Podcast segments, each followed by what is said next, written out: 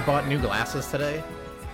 Um, Oh yeah. They were the most expensive thing that I've bought in so long, and it was supposed. just got LASIK. I should have. No, I think that would have been much more expensive. right? But I, you know what frustrates me so much is like how often um, I, I'm caught by things where they they they they, they said that it was going to be like ninety dollars and it was a deal for the eye exam, which I haven't done in a long time. Which was the really important thing was getting the new prescription, um, and uh, it would be like ninety dollars for that and like a cheap pair of glasses. So I was probably just gonna get the do the exam, get the new prescription, and then go to like Warby Parker or something like like like Sure. online or something like that. Get Yep. new glasses. So I don't know how, but like I was just like, I'll, I get the the lens or the the frames, and then it's just like. Yeah, good job, but the the lens are the thing that's gonna murder you here. So then it's like so so th- just like anything else in this world where it's just like don't worry this experience is it's like this is this is like any sort of thing. Uh hey we've got i've got uh ryan kirby's paintball expo and y- all the paintballing you want. It only costs $40 but the paint actual canister like the actual paintballs will cost you a hundred. So only $40 to get in will give you a really shitty gun but a hundred dollars for those bullets. So you're gonna have to spend like way more than you thought originally. So that's what ended up happening to me. I was like i'm gonna walk in i'm paying $90 i'm getting my new prescriptions. My eyes got so much worse from the last time i Oh, checked boy, them So out. you needed those glasses. Oh, most definitely. Hmm. Like I, I, I struggle to see normal things like people without glasses. Even with my my huge thick thick uh, lens, people uh, like I, I can't see um address like addresses on houses. Um, and stuff like that, so that- so and people and for non work. yeah for for my work especially, and then non glasses wearing people are like have to show me what the what number the addresses are and it's like i'm wearing big thick frames and yet like i still can't see as well as you Yeah. I, I don't think I'm doing another set of glasses. I think that I, I was planning to get LASIK before COVID happened, and then COVID happened, so I never got the chance to like uh, pull the trigger on that. i've heard good things about lasik overall but i know you need to re-get it done over again every s- some sort of years because then it like fades but i'm also i also have always heard some things that might be um anachronous but uh the i've heard that you've had to you have to get your eye sliced open um, and be Um, awake during it and all this kind of stuff? I think No? that you're hearing like some wives' tales from big glasses, oh yeah probably some big glasses wives tales. You're right. Or like people Some who make Warb- contact warby parker himself. Or Yeah. herself? I'm not even sure. Themself? Um himself. uh, uh, has like a, a, a network of rogues that they whisper, you know, uh, they they uh, they they're gonna cut open your eyes and then they drill holes into the corneas. That's how they do the LASIK. I hope that I, I, hope think that that you're just up. like discussing something you heard in a cyberpunk trailer. Maybe. well, You know, cyberpunk was supposed to come out today. I know you were off for it. I, I took off uh, today and tomorrow uh, for it, uh, and I didn't play any cyberpunk today. Well, that's what you get when you let your heart win. But I took off three weeks from today as well, which is the new alleged release date for Cyberpunk. Alleged in bold quotes. I believe it. I mean, it's got to come out eventually, right? Oh, I you know, think this maybe. It's gold. They they've got the gameplay trailer is, is out. It, it was also kind of I don't know. There was. I, I wonder what it would have been like if it released today. Like I wonder. Like apparently, I mean, they could have released it for PC, right? The the main thing that they were doing is they were optimizing for new consoles. Yeah. So I don't have one of those. so weird that's like a world that i just cannot get and i i hear people at work and through the the network of webs the internet that are um excited and try, really desperately trying to get a ps5 or i don't i actually don't even know what the name of the xbox one is eh, the X, Xbox Series, Ser- and then there's the series Yeah, Xbox Series S and Xbox Series X. they're like they are already doing something right in that very second that's like enjoy telling that kids will enjoy telling that to their parents in the holidays because that is just awful and confusing. But and they're like, "Yeah, I got you the Xbox One X." No, this no, it's a Series X. The, yeah, I know. Like you have to uh, literally anything. Like I don't care. Like Xbox Cockroach or Xbox Monolith. Just call it something I, I think like... we've talked about how badly their names are before. Do you remember Xbox? Uh, do you remember Windows Nine? Well, what wasn't there no Windows 8? Which was the yeah. one where they there was, there was, no there was no Windows 9. There's no Windows 9 yet because they went from Windows 8 to Windows 10, yeah. So we'll see. I mean, Nintendo is I'm I'm looking forward to seeing Nintendo's next console, which is going to be like the Switch U. I mean, they yeah, I think Nintendo learned their lesson because of the Wii U that they won't do that again because the Wii U is a failure almost entirely on the name because they didn't they never figured out how to market it and uh, like they they are very well aware that uh their fan that like the the Wii was a household name and the Wii U sounded like the tablet that you can hook up to the Wii for certain games. And people were like I don't need that. I already got my Wii bowling. Stand, like what is the point of what is the purpose of you? Why did they choose you? I don't know. It's a weird yeah a universe? I don't know it, it I, I don't know. It's that's a weird. It's every everything about that the console naming stuff is weird. I don't know if there's are there different SKUs of PS5 because I there's got to be one yes. that's like a diskless drive, the, the digital yeah. edition. Okay, there's one that's like all diskless and yes, but but that's not as bad like because essentially it's like they'll make a cheaper one that doesn't have the disk drive and then if like the ultimate sin happens where you ask for the one that has the disk drive and you don't get the one that has a disk drive, then the world doesn't end right there. But I'm sure with the Xbox ones, they've they've created enough confusion with the SKUs that no one will be happy at the end of the day. Yeah, I will say that the Series S, which is the smaller one, it's cute. That's a cute little guy. Oh yeah. Oh yeah. What is it? I'm what is it like good about them though? Like the only thing that I've heard, I don't know. This this is a video game podcast in which we try and figure out what the consoles are because I feel like I've evolved. I've evolved past this this sort of need for this. Like I feel like people are still in their their uh, physical bodies, and that I've ascended to a different plane uh, of of PC gaming. And I, it's not to like it's never it would never be to like shit on someone and like I totally understand liking any console or whatever, but to be like a hardcore enough gamer that you're a hardcore gamer but that you want to be like beholden to consoles all the time just seems bizarre to me. And especially right now, like there's nothing there's no games for them. There's really like no I feel like, like, stuff is already releasing though, and also everything that you currently had is upgradable and runs better. And and I'll, I'll tell you this: when I read on PS5, I but I don't know if that's true for uh, Xbox. Oh, it's, it's, even more true on Xbox. And then, but and on Xbox things work even the the transfer process of games on Xbox is way more elegant than it is on on PS5. Uh, I had heard that there was still that they were like weren't sure, but I guess now that they've been out for a little while, they people are testing it and it's worked and they work out well. Xbox is Xbox is bringing your stuff over. It's bringing your achievements over. There's like some strangeness with the PS5 one where it's like, in order to get the PS5 to bring your save data over, it has to download both the PS4 and the PS5 versions of the game onto your PS5 and then you can move the PS4 save onto the PS5. But Xbox is just like, we get it. We understand that you had a save over here, and we're just going to move it over here. The last and time I owned a Microsoft console was 360.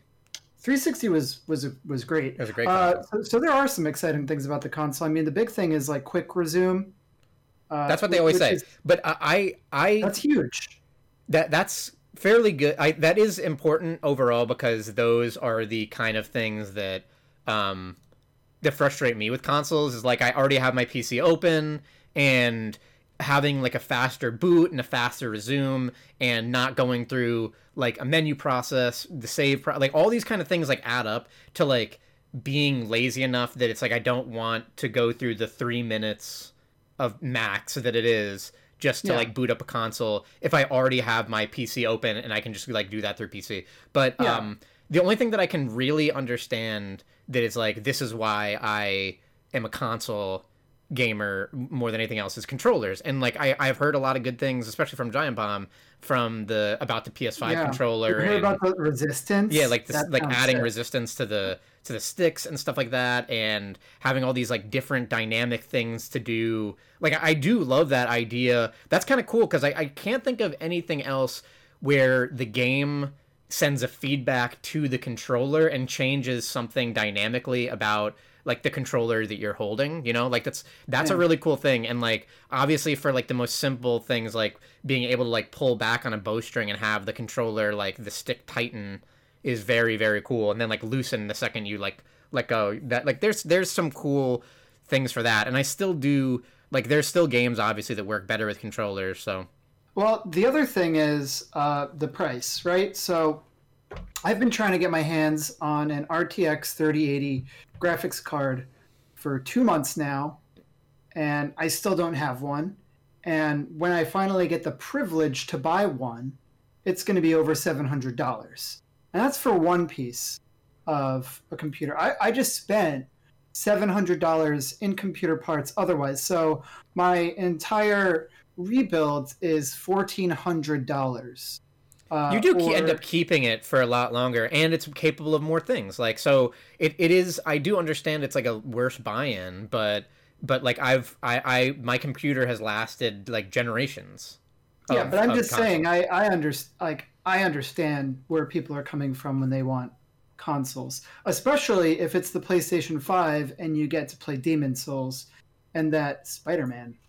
I mean you gotta go you gotta look at those Spider-Man- but again these are like demon souls my dog you can get that on playstation 3 that came out on. Ooh, but have you seen it? Have it you looks seen go- it it looks motion? gorgeous. Yes i know. I'm the first one to say that like it looks gorgeous but it demon souls though and the spider-man game already came out. It's just like an additional thing with this miles morales. This is by the way that is exactly when i'm like why do you want the new like why must you get the new like playstation 5 now? Which is me. Because it looks great.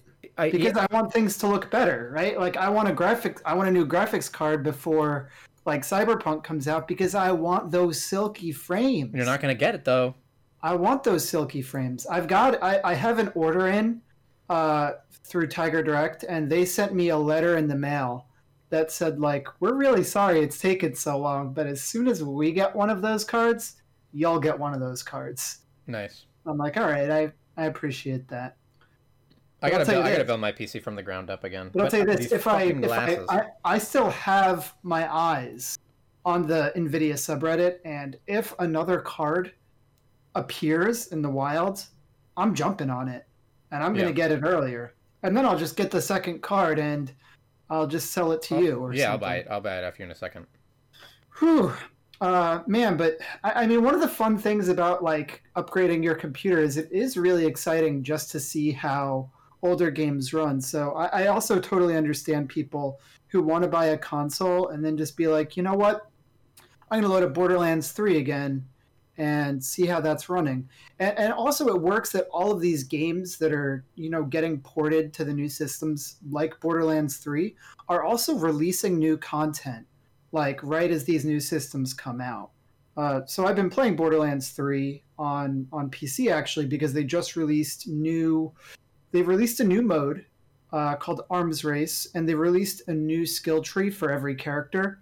So Arms Race is kind of cool, and I do want to just um, shout it out because essentially what it does is it creates like a kind of roguelike mode where you start off with no abilities and no guns and then you're climbing up the like the weapon tree again where it's like you're getting white weapons again and then green and blue and purple because it's like at some point in borderlands and in all of these loot games uh, there, there comes a point where you just ignore a ton of the a ton of the stuff on the ground right yeah so to have a mode where that kind of matters again is pretty cool. And the rewards, and you actually get like uh, you like legendaries as a reward for doing the mode that you can bring out of the mode. So wanted to give that a quick plug because it's pretty neat. And also the idea of adding four new subclasses to that game where it's like that, that's creating more than four new builds because the way that like you're mixing and matching uh, those subclasses with with what's currently in there is pretty cool. It's it's too bad that the best looter shooter um, that exists right now is also the one with the worst humor. Um, but one great thing about the new Borderlands updates is that now you can skip cutscenes. Well, that's good. So that's a big change because aside from the gameplay, uh, fuck that shit, right? Yeah, I mean, And I think it looks good too. I do I do like the art style. I was recently reminded about how much I hate everything that I hear in Borderlands, and I was going back to like look at cutscenes and in-game dialogue of like what is Handsome Jack and some of the other characters that people are like, oh, these are the characters that I would hold up to be like they work pretty well or whatever, and like these are the the characters that are like massive and important in the Borderlands universe. And he just like says like like unicorn dildo shit and stuff like that, where it's like that's amazing. I don't know how you like your your team of writers is like they're all grown up or you just get them like you just go and abduct children from like a high school or something. I don't know how you get these people. But It's like Rick and Morty but bad. yeah, it's like yeah, like like sure, like it's like the worst.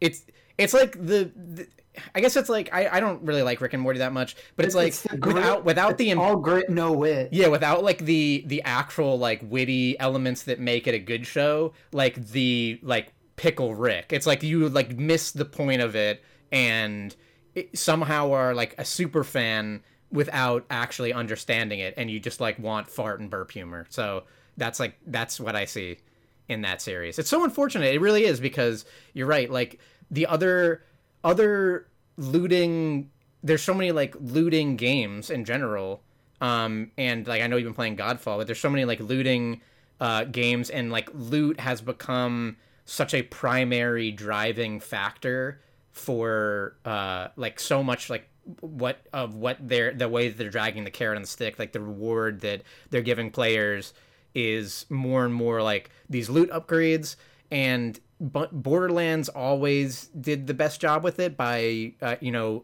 allowing it to go crazy and like getting these like bizarre mathematical equation guns um rather than like destiny that has to uh put it the the balance the guns within a pve and pvp framework and can't really Yeah. make anything that's like just out of control that the way that like borderlands can do something just absolutely insane Yeah, in- in Borderlands, you can shoot a sniper rifle at someone, and then their head explodes and becomes a volcano that starts shooting fireballs at all the other enemies.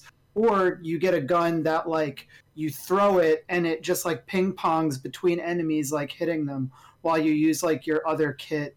You get like rocket launchers that like suck everything together. Like every exotic item in Borderlands is like doing something that no other item could possibly do.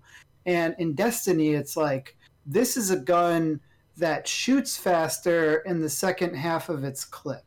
Yeah, I mean some of them. It, it's like like that- like it's a lot of the exotics are are more increasingly um interesting and wild, but yeah, mostly you're like and and in general like your your moment to moment like most of your kit like you can only have one exotic on your armor and one exotic on your gun, right? So you have you might have so even if you have an exotic gun that is a little more wild, you have like, you know, two more staple guns that are just like literal more gun like they're just like numbers. They, they fire at a certain rate. They deal a certain amount of damage. They're not doing something like crazy outside of that. So Yeah, so let's talk a little bit more about loot games. And we already, you know, talked about we already mentioned Destiny, we already mentioned Godfall. So I'm going to start with Godfall because so I've been playing it. Um Godfall is a PS5 launch game. It is by Gearbox. Uh that's interesting i didn't know that but and it is on Epic Game Store for PC. So it is not a the kind of game that they would make right like gearbox that's B- borderland that's like randy Pitch- randy, Yeah. randy pitchford and That's right. That's weird Yeah. because that game just does not scream you know them but Yeah, so it is a it's like a very graphically shiny um, sort of like fantasy magic uh, I don't I don't know what you call high fantasy. It is a sort of high fantasy like knights and magic warframe. Yeah. uh, where essentially it is loot driven. You are equipping one of 12 Valor plates. These are your classes. Uh, and they are going out and they're killing a bunch of dudes in some really beautiful, really shiny environments. Uh, and I, and uh, that's that's pretty much what you're doing. You're just killing things, and the the colors of loot are green and blue and purple and orange, and you pick up the ones with the better colors and with the higher numbers, and hopefully find some synergy. Um, and I will say that this game actually plays like super well, and there are some super cool systems in it. So some people will roll their eyes when they hear like, okay, so it's a game that has a light attack and a heavy attack. So what? But they're doing some really interesting things. So whenever you deal like damage with your light attack, uh, you're filling up like a white bar on the enemy's health. And then when you hit them with a heavy attack, it consumes that white bar and does all of this damage. So the idea is that you could like hit them with like combos and then do like a heavy attack as a finisher that'll deal like a massive blow. Uh, then there's also the fact that every all the enemies have this uh, like a breach gauge. So think about it like almost like a stamina meter, where as you hit them with heavy attacks, you exhaust them, and then once you fully exhaust them, you break them, and then you can finish them. And there are also some characters and builds that are based around the idea of like after you get one finisher, uh, then you could do like a spectral finisher and like dash to another guy. So you could start like chaining like finishers together in some pretty neat ways. Uh, and then there's also sort of timing attacks where it's like if you hit a light attack and then you wait and then you hit a heavy attack, then it's going to do this.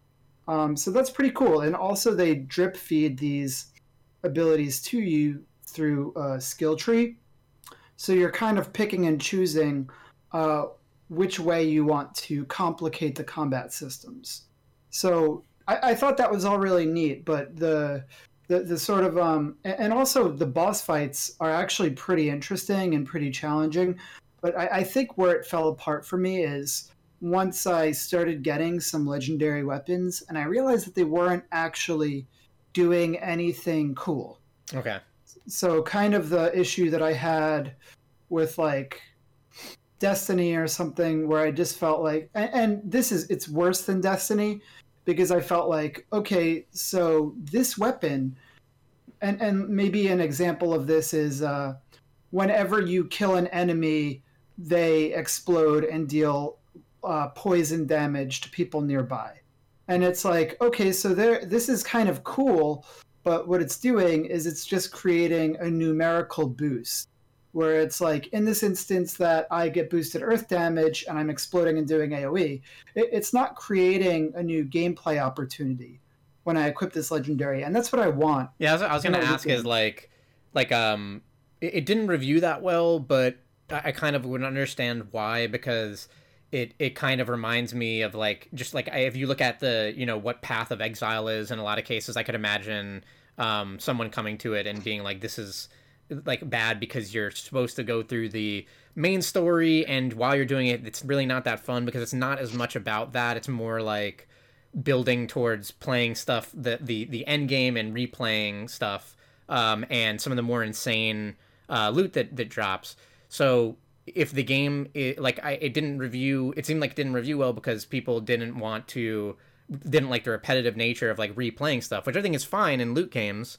Um, yeah. But if the loot I isn't, I love I love replaying things. Mm-hmm. I'm that I'm I'm I'm the audience for this game. Yeah, if the loot because... isn't like is just numbers, like how like is there a lot of gear? You don't have like that kind of path style of like you don't have anything that's like interacts with poison, right? It's not like um... you kind of do. I mean, so there's actually like there, the combat system is like super deep, but one thing that is kind of a bummer about it is that every character is operating on the same skill tree, and all that your valor plate is really giving you is it's giving you some passive abilities and then like a super ability. But it's not like okay, so since you're playing as uh, Typhon, you get access to this water skill tree but what it's really doing is it's like it's giving you access to uh, your ability to summon water sentinels as your ultimate, and you deal um, additional type of X damage, or you you deal additional damage to like chilled enemies. They're just chill, so goddamn chill. But the characters, I actually, and maybe it's because I have bad taste, but I actually think the char- like the models and like the like your playable character looks really fucking cool. I don't. I, I had I seen think- a lot of this like moth woman that looked bizarre. I, I think they just look great, and I think that like looking this game is like just a joy to look at, and it's actually like super fun to play.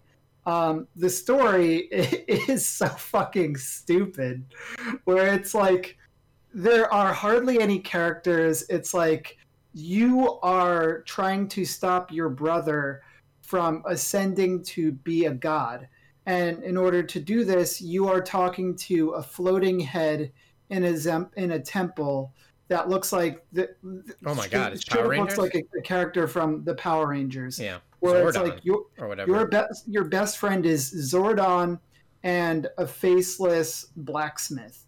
And you're just like talking to like it's an unskippable dialogue with this like head that's just like you have to stop Macros. You have to collect the water sigils and the earth sigils. And there's like I'm fine if you don't put a story in, but don't put like this really like trite, like lifeless garbage and then make me listen to it. yeah, Especially when it's like I just want to go do your your beautiful repetitive fun game. Like let me go do that.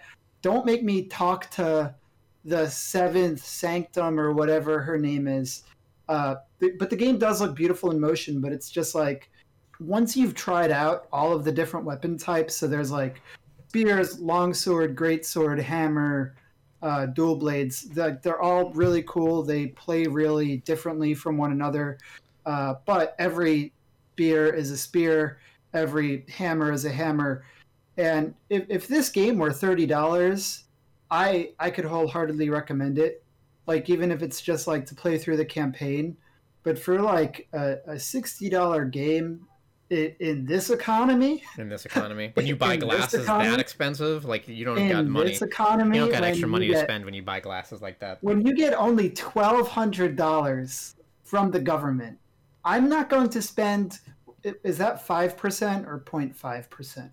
I'm not going to spend five percent of it on Godfall when the exotics aren't changing the gameplay enough. Even though I do think that the moment-to-moment gameplay of this is awesome. It's great. Uh, and if you're looking just like for a hack and slash game to kill time, and uh, you're fine with it being like repetitive, and you're not. I, I think that if your expectations are low, and, and that's one thing that that I um, am am happy about the reviews for, is I went in with low expectations, and I was actually pretty pleasantly surprised, because I was like, this game is not a six. This game is a seven. You know. yeah, Uh, I don't hate can it. it. I don't think it's terrible. I just wish that the loot were more interesting because if it were, and if maybe there were like some meaningful activities or even like uh like if this game had like if, if people said good things about the end game and were like there's gonna be like these crazy dungeons or there's gonna be like this like a daily heroic or something like it, or even like a hub if they tried to make this game like less like what it is and they actually tried to make it substantive or like more warframey or like something where it's like you're in a space with other people i don't know if they added shaders to the game i could see this being uh, pretty cool but there's there's something missing I wonder if it'll ever get if it'll get that kind of launch support. But you're but actually, the more you mention those kind of things that is that it's lacking that I didn't even know, it feels like that's a bad place to be. Like the, the, it was like when Destiny was doing all that stuff and had its growing pains, and people wanted it to be something more that it wasn't at the time. It still had like you know like PvP and Endgame and Vault of Glass came out pretty shortly after to show people like what the future could be like and uh like you know dailies and a hub world to show off the stuff you had. Like those are all so basic. And even then the game was bare bones. So the idea of it being like like uh, like wondering what would come afterwards like I don't know if it would be substantial enough to make it like a games as a service kind of game that like is going to keep getting the kind of updates it would need to like sustain a life to sustain a community. it's a good foundation. the The combat system is good. Like whatever engine is powering the way it looks is, it, it looks cool. I, I think that the when it becomes a free to play MMO, it's going to be great. Um, so we've also been playing some Destiny. Um, in Destiny Two Beyond Light, Yeah. is this year three or something of Destiny Two? I'm, not sure, but uh, my my hot take on this is that this is the worst piece of content that uh, has ever been released for Destiny. I think this is worse than Vanilla Destiny One. I think it's worse than Destiny Two Vanilla. I think it's worse than uh, Forsa- Forsaken. I think it's worse than uh, all of it. I think that this is the worst piece of content, and this is the worst that Destiny's ever been.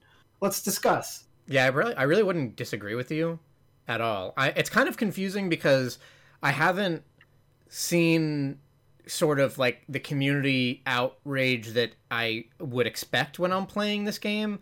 I'm still kind of playing it uh, um, a little bit and trying to find out what I'm even supposed because it feels like there's something missing in this really weird way. Um, it, it, it's it's such a like the, so it it's it's got such a cool idea like it's the this is the beginning of guardians using the darkness like i, I was actually watching like i love the destiny um, world and the the aesthetics and look of everything and i even love just like the dark soulsian kind of way that it somewhat hints at lore and i was watching like the for like this like three hour long um lore video that is like fascinating how much like is lore is like in the game that they just mentioned that it's like leads to these like massive rabbit holes. So I just I love there's so much that I love about Destiny and Destiny is like one of my favorite games of all time. Like I wasn't working really while I while the original Destiny came out. I bought a PS4 for Destiny. I bought a, a, P- a Destiny PS4.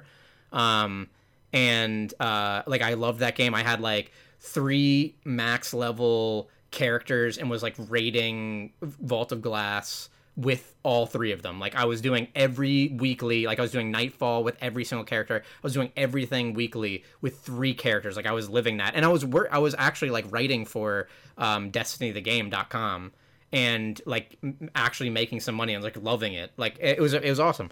But so I, I feel like this is, I, I I agree with you. I feel like in in all of Destiny, even when Destiny was a by the numbers a worse game that like lacked a lot of the stuff that it has now, like quest tracking and and um, all these like more uh, side events and more things to do weekly and daily and stuff like that. Um, it was it, it was like they it was because Bungie didn't know what to do yet, and it feels like this is the first time that it feels almost swindly of like you know what good Destiny content is, and like this is not it at all. And I don't know what exactly went wrong. I was I was reminded of uh, the Dreadnought, um, Yeah. and the Taken King is a piece of Destiny that was like it, it was I, I think the all-time pinnacle for everything that I've played because in Taken King um there were a lot of in, in original Des- destiny like very very original destiny there's three planets and like there's three diverse there was three diverse like like worlds and, and everything kind of looked different. They had you hopping in between these three diverse worlds and even when they added new content they'd usually be like here's a new planet or a new moon or something and but you're also going to go back to some of the old stuff and we're going to flesh that out as well. So the just areas felt more diverse. So in this expansion you're going to europa which is like a frost planet around jupiter? Uh, A yeah, yeah. yeah, it's like a frost moon around Jupiter, and um, uh, it, it's it's very one note. It's it's it's probably Yeah. one of the least interesting aesthetic, and even like they do a good putting, job. Putting, putting a plant like just making it like in this like white space of nothingness, like saying it's a moon is is a great way to avoid actually building like an interesting landscape and assets.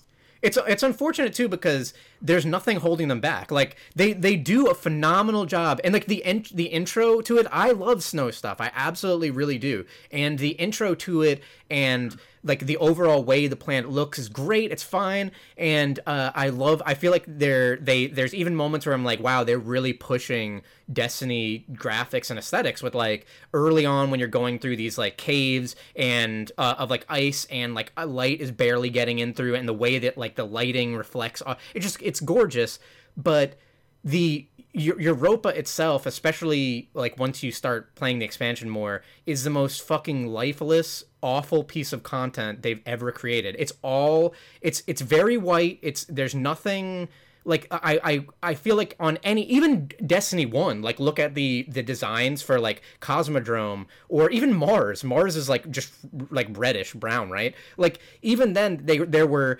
areas that I like remember and they were built up and they had kind of like that same when you're playing WoW or something like you you get to know um like Goldshire or something like that like where that has like like it's it's unique even if they're reusing the assets there's something unique about it that you kind of put on and um I feel like this is the least unique like the areas just don't look interesting the areas aren't unique and all of the content is it's so bare bones. It, it, it, blows my mind how bare bones it is that that like I they they have you like redoing like you've seen it all not even by the end of the expansion you've seen it all like halfway through the expansion once you've gone to this area rise reborn which is like the most north northmost part of the map it's like this vandal um like area vandal like town um and uh, or El- Eliksni town kind of thing. So uh, you've seen it all because even by the end of the the first like the, the actual campaign of it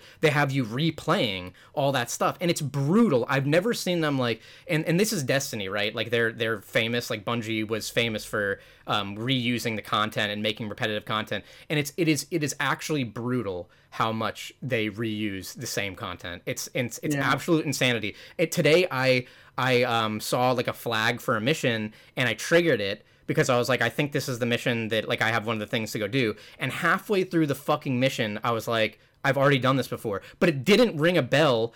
I, did it yesterday. I did it just one day ago, but it didn't ring a bell for me because there's so much re- re- repetition. There's basically two areas. There's a Clovis Bray factory and which Rise, is which is super, it's super good. awesome. Yeah, it's good, but like you can't just like everything is in those two areas. That's it. Like yes. they, they reuse Rise Reborn and they reuse Clo- Pro- Clovis Bray. So like you'll be doing like the fifth t- fifth new fucking thing that you've done, and it's like, is it in Clovis Bray or is it in Rise Reborn? Like you're in these areas fighting through the same content, and it's the most brutal reuse of assets I have ever seen Destiny Bungie ever do. Like this is this would barely be acceptable these days at like I feel like they've moved the bar so much and this is barely acceptable these days as like a mini content update as like a seasonal thing. Like the, the and that there is a season and like the, I, I, guess that's like the, they have they've moved more onto these like seasonal things which is fucking boring because it's all this like yeah, so... it's it's more like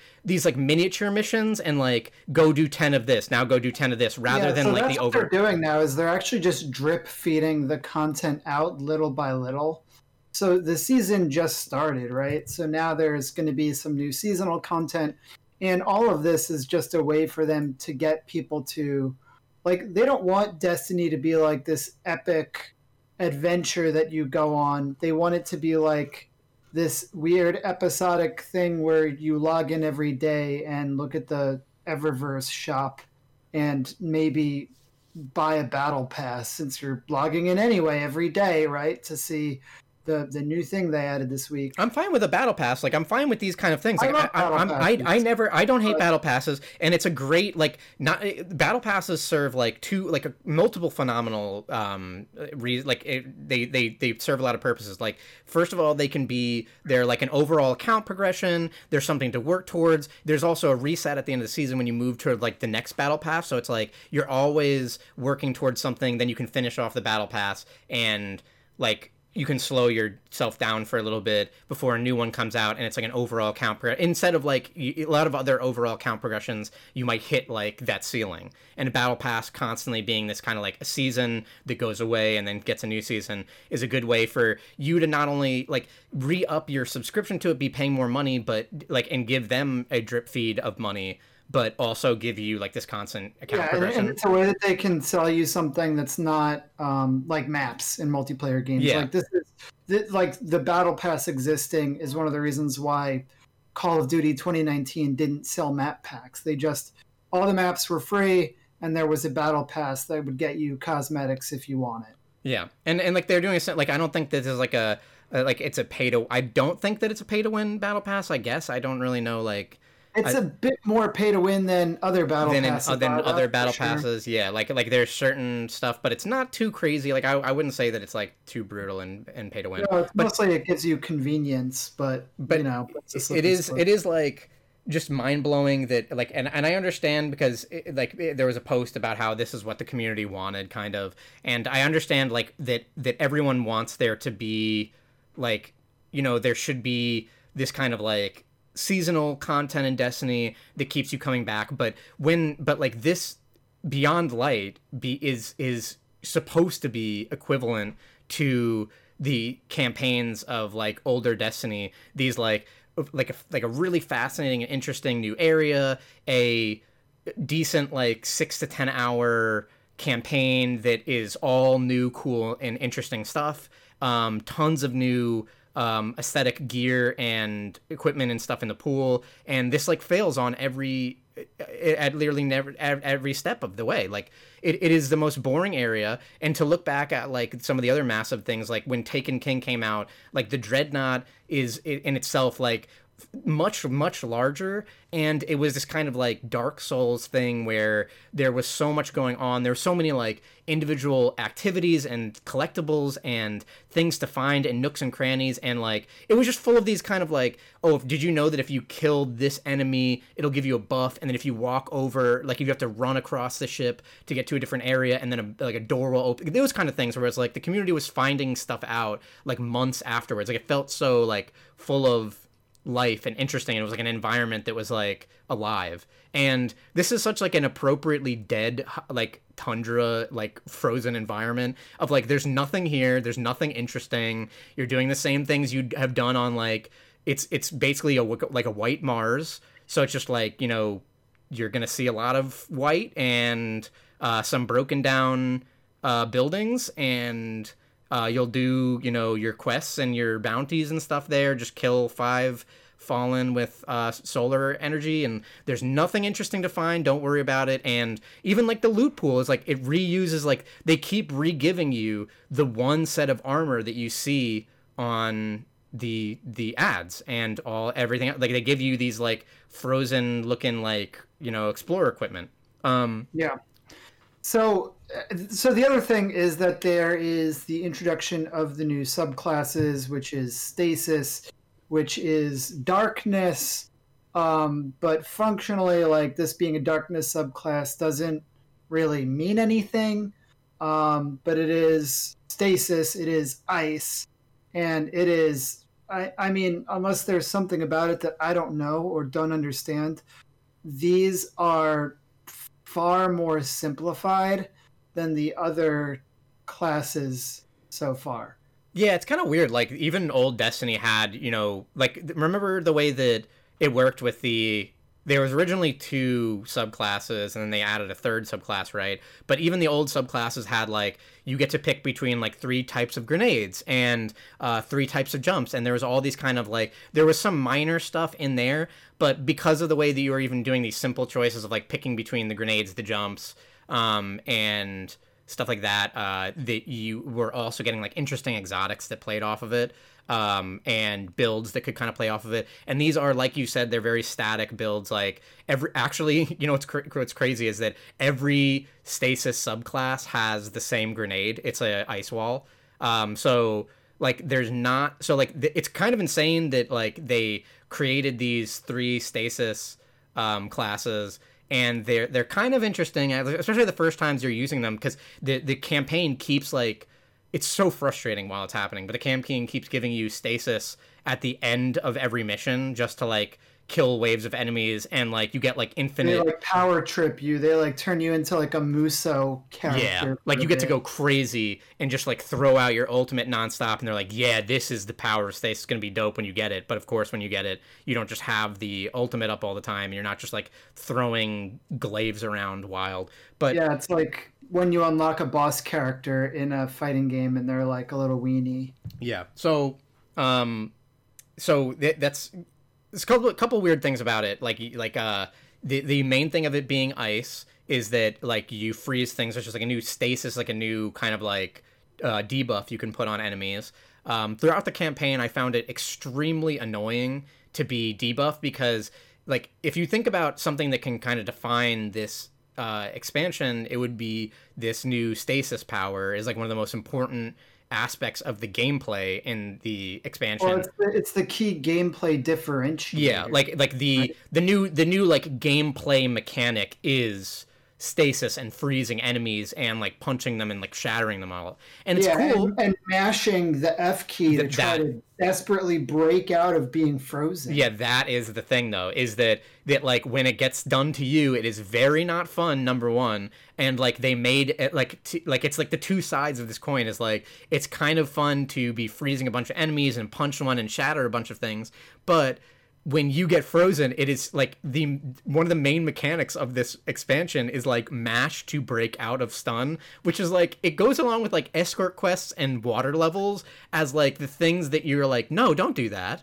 That's a bad idea. You don't you don't know, you don't make something where you mash to get out of it. That's that's horrible. Everyone always hates that it's like it's just frustrating. It's like you're just jamming on a button, or you have like to set up two buttons to like jam repeatedly to break out, and then you also take a big chunk of damage. You like lose all your shield when you break out of it anyway. So in a lot of cases, uh, I you just die. Like uh, uh like the the gear that they're dropping for you in the campaign is not raising your light level up that much. So I was kind of ending up fighting lower light level, and uh, if I ever got frozen during a lot of the fights, I had to like perfectly t- like like do these fights like especially the bosses for like an hour or two sometimes to make sure that I could do it without like ever really getting hit. Like I could never get hit with an ice. Yeah, uh, I, I ice. had to I had to bind two keys to the unstuck key. Yeah. So that instead of just mashing F, I could mash F and G to escape. Oh.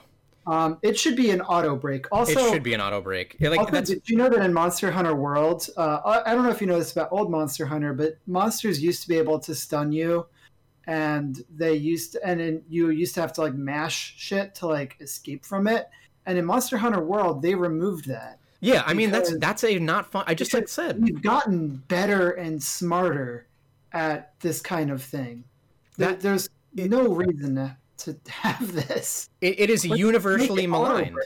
There's no one. There's no one who's like, I love the way that if it, that you could be frozen for it puts me in a five, high stress five seconds and then for and instead i you you the, everyone's favorite thing is losing control complete control of your character and then the best thing about it is it's not even like a set time it's that you're having to like furiously jam a key to try and get out like that is terrible and it's frustrating as fuck when it happens to you in the game and guess what uh, they didn't add any new missions. They didn't add any new maps for Crucible, and they didn't do anything else new with the PvP. No new Gambit maps, of course. They didn't add a fucking thing to this game. It is so bare bones, and you guessed it. They made the PvP much worse. They PvP oh is getting frozen all the time. There are like people who have like I think like warlocks have like grenades that do this. So like you get frozen on the reg. No, it's their, it's their melee attack. Their melee is you sh- you take out a um a staff. Okay, and you that's shoot what it... out freezing orbs. But they just nerfed that today, and now it's awful.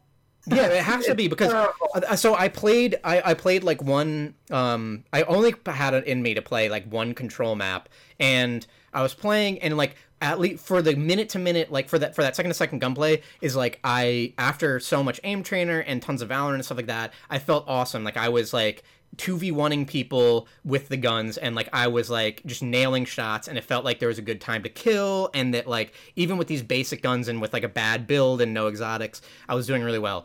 But I spent most of, like the, like I I was killing like two v one until I ever got frozen, and then it was like an instant kill, and it was the most frustrating way to go. Like it, it, when you get frozen, even if you jam your way out, you take so much damage that like it, I, I was watching PvP videos, like people will like freeze people, emote dab, and then when you when the enemy breaks out, they just have their cursor on their head, so that like the the they they, they you have like you survive with like almost nothing. They can just shoot you once in the head, and it's like it's so frustrating. Like it's it, there's no need for this. Like, it, it if it slowed, it would be fine. But to like the fact that you're just like everyone's running around like freezing each other and you like lose control and you have to like sit to wait to die is the worst. Like, it's already frustrating when you die and you have to wait to be respawned, but to have it be like you're frozen and now you're waiting to die to get wait to get, get respawned is like it's it, I don't I, it feels like it, it's clear that like there's a reason why they didn't add any new Crucible maps and it's because they don't give a fuck about it. Like they could not give less of a fuck about it. Like they they gave this like crazy PVE ability that is absolutely broken and has no place in PvP and they couldn't even be like asked to make it work differently on guardians and just slow them down or something. Like they wanted to have you have to mash your way and break it out of it and take all this damage. Like I just can't believe it. So it's bad. Yeah, it's it's a pretty bad. I, it's sad. I uninstalled it already. I played through the campaign. I played a little more, and I was like, "There is nothing I need here." I I actually um, uninstalled it to play more Godfall. It's so, so sad. It's so sad, honestly so sad. Like I was, I was really excited for a Destiny game. I was really excited for loot. I love that that lore, that universe. I was so happy to to like jump back in. The the uh, game still feels great overall. Um, still looks pretty gorgeous, even though Europa is just so bland and boring. And the the this is the worst campaign I've ever seen. This is the worst everything. And they the uh, loot pool is garbage. And at, on, on top of all this, it's just worth saying that they sunset old content like they actually new, got rid of that's old like content. their new hot term. I don't know if is that like a oh, an old WoW term or something. Like um, I, I don't know if I've heard that before, but the idea is just that they killed off a bunch of old content. I, it feels uh, like this is like the time to be like you have such a bad expansion. It's like it really does feel like the time to be like we put new upgraded stuff in all the old content if you want to replay it. Like there's more for you to do. It just it feels like I spend all my time on this game in this like frozen shitland with nothing to do and it's just this empty vast wasteful nothingness of like it's so sad that it that it's turned into this. The, the, and they've had, they've had so many years like there's no excuse for this for like for this to be the way it is. Oof. That's... So that was a big disappointment for me. But but you know what's been lifting my spirits? Yakuza like a dragon. Oh my goodness, Yakuza Like a Dragon. Have you heard about this? Have you seen this from you from from Galloway? I think uh, the rest of my Valorant friends are more on Yakuza Like a Dragon. Than... Uh, so Yakuza is is a at this point it is a pretty long running series. Um, the the primary series has gone Yakuza one through six and then they made a prequel in Zero, and then they re-released a bunch of them under Yakuza Kiwami, Yakuza 2 Kiwami, but Yakuza Like a Dragon, I, I don't know if they didn't number it, this would be Yakuza 7, because maybe they were worried that this was not going to be uh, seen in such a positive light, so maybe they're considering this to be a spin-off. Um, but the idea of Yakuza Like a Dragon is unlike other Yakuza games, which are um, very like co- like um action combat style. Like you're they're like a beat 'em up, putting like button combos. They're beat 'em ups. Uh, this one is a role playing. This is a turn based role playing game um, in which the main character, uh, I- his name is Ichiban Kas. Oh my god, I better look. That means up. the best. Yes, Yakuza like a dragon characters. I, I want to make sure I get his name right. His name is oh my god, I have to get it right. Kasuga. Okay, Ichiban Kasuga. He loves Dragon Quest, and because of this, he sees the world through the lens of being um, an RPG. I'm glad that it's so, Dragon Quest and they didn't say like it was like um like Drake Adventure or something like you know they like they just they just did it straight up. Yeah. So at one point he like there is a like just to give you an idea of what this is like there is a bat um, a barbed wire bat that is stuck in the ground and his friends try to pull it out and they can't. And he pulls it out and in his brain he sees like lightning shooting out of the sky and going into this bat and then he takes this as him becoming a hero So then he unlocks the hero class, and from then on, every time that you get into a random encounter, uh, the enemies like transform into like slightly more monstrous versions of themselves. Mhm. So I don't know. I'm gonna have to keep saying I don't know how much you know about Yakuza, but uh, it, it is sort of this game where it has a, a pretty like serious like primary story, but then all of the stuff going on on the sides is like ridiculous and insane. But but the actual setup for this story is like super interesting, where uh, you are essentially the background of this guy is he grew up in like a brothel and he sort of had to like scrap and scrape by in his teenage years um, in order to get money and one day he attacks the wrong person. He attacks a member of a yakuza clan. And as they're getting ready to execute him he says you can't do that. I'm part of the arakawa family. And then the Arakawa um, chief, like the patron, like the the patron comes in order to save this kid, sacrifices his finger, uh, and sort of explains like you used our name, uh, and because you used our name, you would bring shame on us. So I had to come out here and save you, but I hate you. Um, so then he sort of like proves himself, becomes part of the Arakawa family.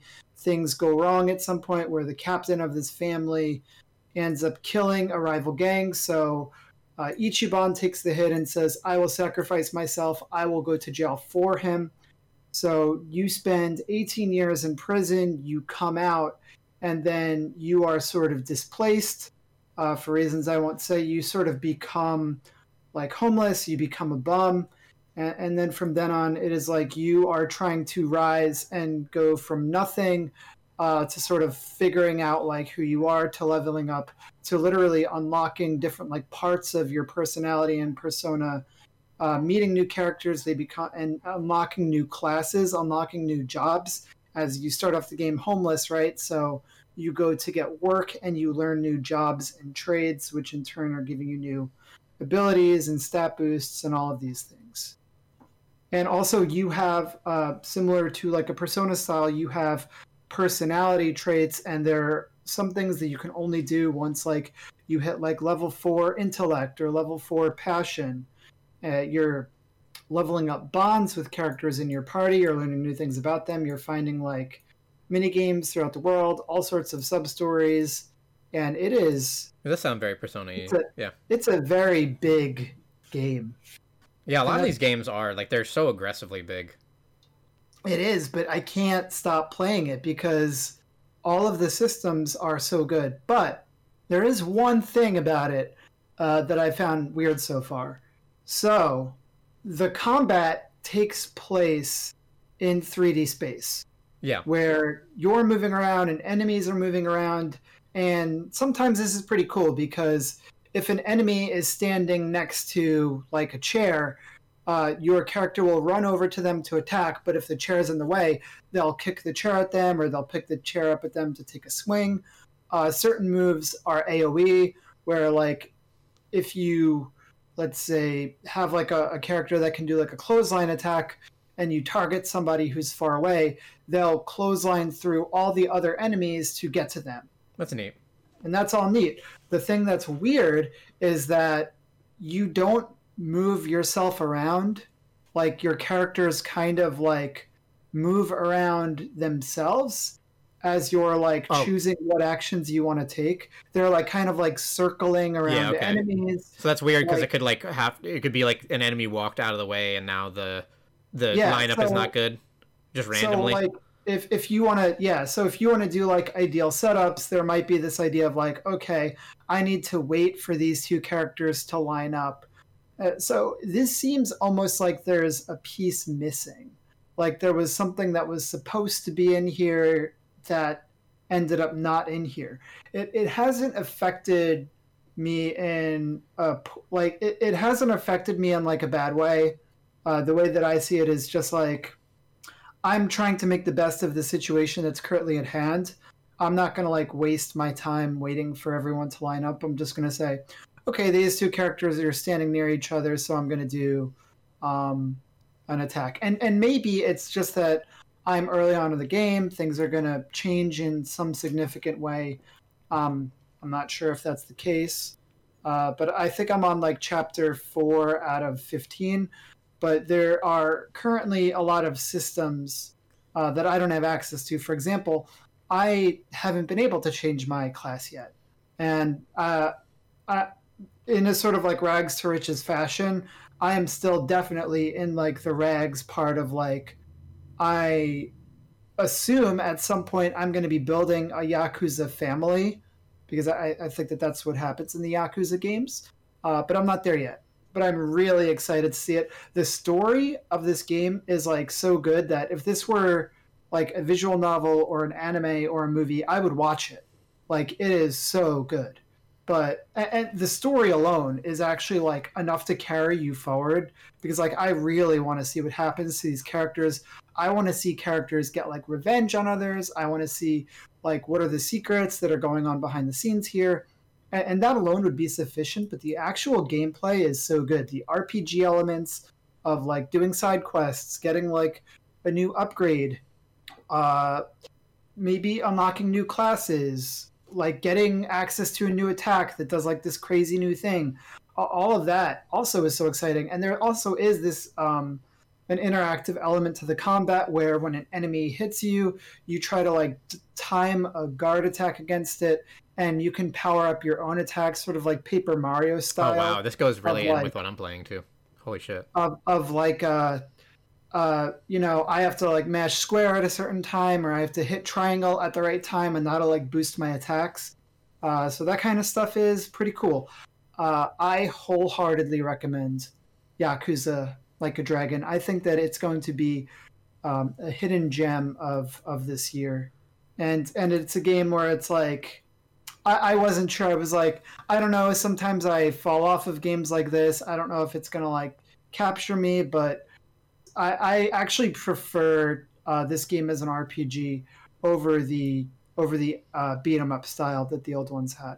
I actually didn't like that old system at all. Like I, I had played Yakuza, I think maybe zero or something like that, but I could never really get into those games. I, I think there was like one or two Yakuzas that I played, but never really got that far in. I thought like it was like very very long winded, and I really didn't like the combat. So maybe uh, I, I yeah, like I do like them going towards like a uh, RPG style, but like timing based uh, combat. This is still long winded. This is still yeah, but but it's so good. Yeah, I was watching like a I think a Giant Bomb or something like that, and and it was like just trying to see what the combat was because I was hearing like it was it was turn based RPG, so I was like I got to see what that even looks like uh, in action. And it was like the hour long video had like I think one uh, instance of combat Oh my god! But it does get to the summoning, which is hilarious. Uh, there is like so your character picks up this um, like flyer where they think they're going to use it to like call in a girl, like a companion, like an escort, because it's called Pound Mates. So they call up Pound Mates, and this like super beefy jacked dude just comes out, and he's like, "Oh, Pound Mates is a service where you call us and we help you fight." So that's good. You're in the middle of combat and you like get out your phone and he does like a summoning like thing where with his phone where it looks like he's like casting like a seal or a spell and then he like presses the button and this guy comes like barreling down the street with like these two giant maces for hands. Uh, and it is it's terrific. That's pretty good. The game has so far like it has like so many heartwarming moments where like like also this game like humanizes homelessness and like like the way that they treat like homeless folks in this game is like really interesting and has actually made me like consider like the way that I think of homeless folks. Uh, and also there are moments where you are running into adult babies who are wearing diapers and do you think differently about it them? Is that kind of game where it is just like this game is super funny and weird and also serious and touching. Mm-hmm. It, it is it is this Yakuza Like a Dragon is the full spectrum of human emotion. Wow. So what have you been playing that that this is reminiscent? I was playing Indivisible. Um, Oh, really? yeah, I was playing Indivisible. I've been wanting to get to it because I just I always love the art style, and I bought it while it was on sale for like I think nine dollars, and I really wanted to get to uh, play a little bit. It's from I was just I was just reading about this. Uh, uh, it's from Lab Zero, which is the Skullgirls people. I didn't I didn't know that they're Yeah, yeah. defunct in 2020. All this the studio quit over abuse claims from uh, the owner Mike Z Zaimont. Um, so Yeah. so you're not getting another one of these, but uh, it's crazy what how much like love was put into this game. It's really it's really unbelievably impressive. Like and especially if you can find it for the like the low price that goes on sale, it's it's really wild. Like I I, I got into it really. I wanted to get it because of I like the art direction and I like this that what I was seeing from the combat. But it's even more impressive, and I'm kind of shocked at uh, as and I I heard like about how many characters and stuff this game includes and how many like equipment like it includes but i, I guess i'm jumping ahead of it so this is a like it's not really t- it's like a semi turn based rpg but when you're not doing that it's a like action side scroller metroidvania. And it's it's, Okay. it's doing a lot all at once and it does it very very well. Like i'm surprised at how well it, it does a lot of these things. Um the combat is one of the most crazy things just to um uh start off with that is like you get this like ma- there's this massive cast of characters and they just keep adding them like constantly like they just keep throwing more characters at you and the characters are so like unique and delightful and fun they all like live inside of the main character's head like whenever she meets someone that says she'll join them she, they go inside of this like inner realm that she has that's like a Like a Pokeball. yeah, kind of like a basically like a Pokeball. So um, it, it- even like the this is the in the very beginning, um, this like her like the very first part of the game, just when it starts off, it uh her village is like burned down, and this this like horrible murderer that is there to like kill her gets in a fight with her, and then uh like is sucked into her head and becomes your ally. And it, like even just that that very initial thing is so wild because like he's such an interesting character and the fact that like he's living in her head and has to is like forced by this kind of like magic to fight for her but hates her and like wants to get her caught by his like the this like emperor and like so she she starts heading after his uh, uh like this this whole army to like stop them down and kill the emperor for destroying her um, town. And that's kind of the, the the impetus for everything but like it's kind of wild to have like the first character that you're with is an antagonist is like a horrible person that she hates.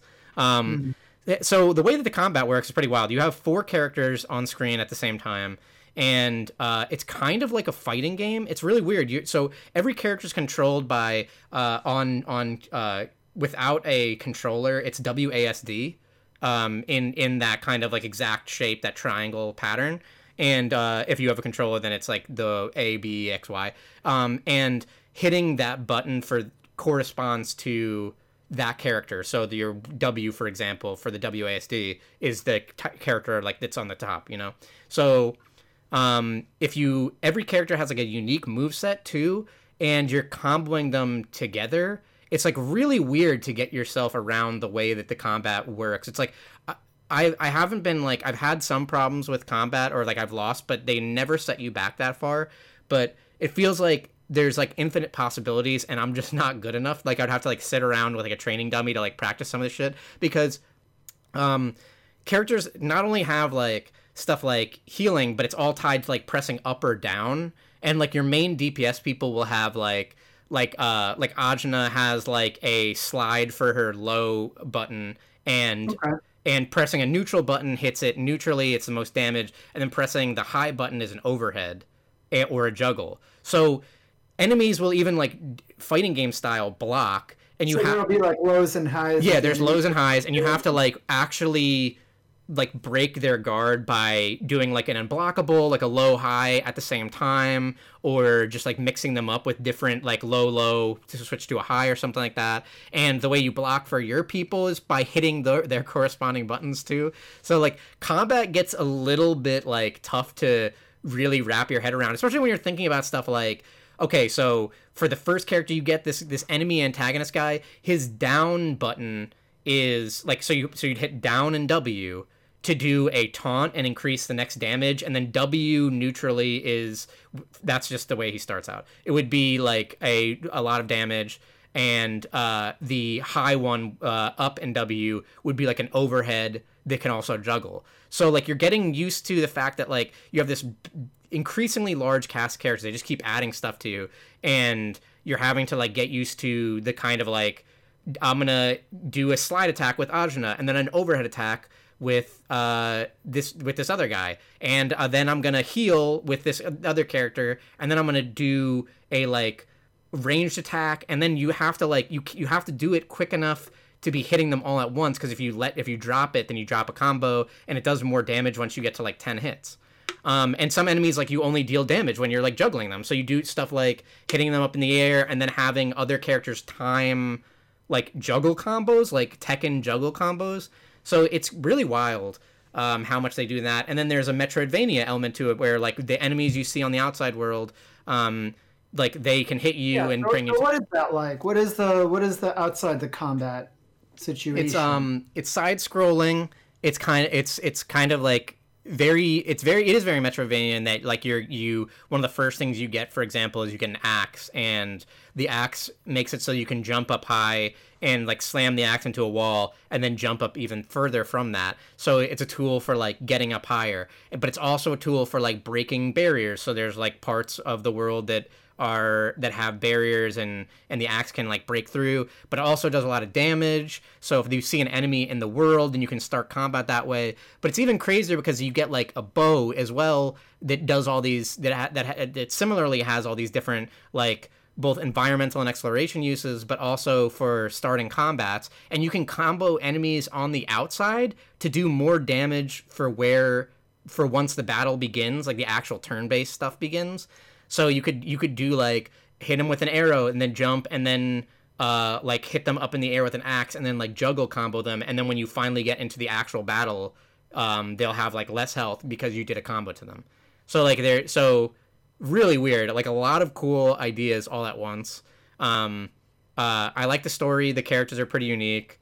Um, So let me ask you a tricky question. Why do you think that this game uh, isn't very popular? Why do you think that it um, didn't score very well? I see that on, on Steam it's at like 75% review, positivity, 78% on Metacritic. Do you think that this uh, reflects your experience so far? I don't know. It's it's so hard to say. I, I was are. I, I was thinking the same thing. Like, why does it? And like, the game is so gorgeous and it's so unique. It's so insane. Like, the the the depth of the combat system. Like, I, I was finding out like, huge like tiny individual tweaks of like how technical and like how much agency you of a player you as a player have in in the combat. And the blocking is similar just like like i said like you said with the yakuza like you kind of like block time with the attacks. And they're so like the timing is so stringent it's like this like, kind of like perfect parry window. If you do it perfectly then you don't take that much damage. And if you don't do it perfectly then you lose some of your like ultra meter.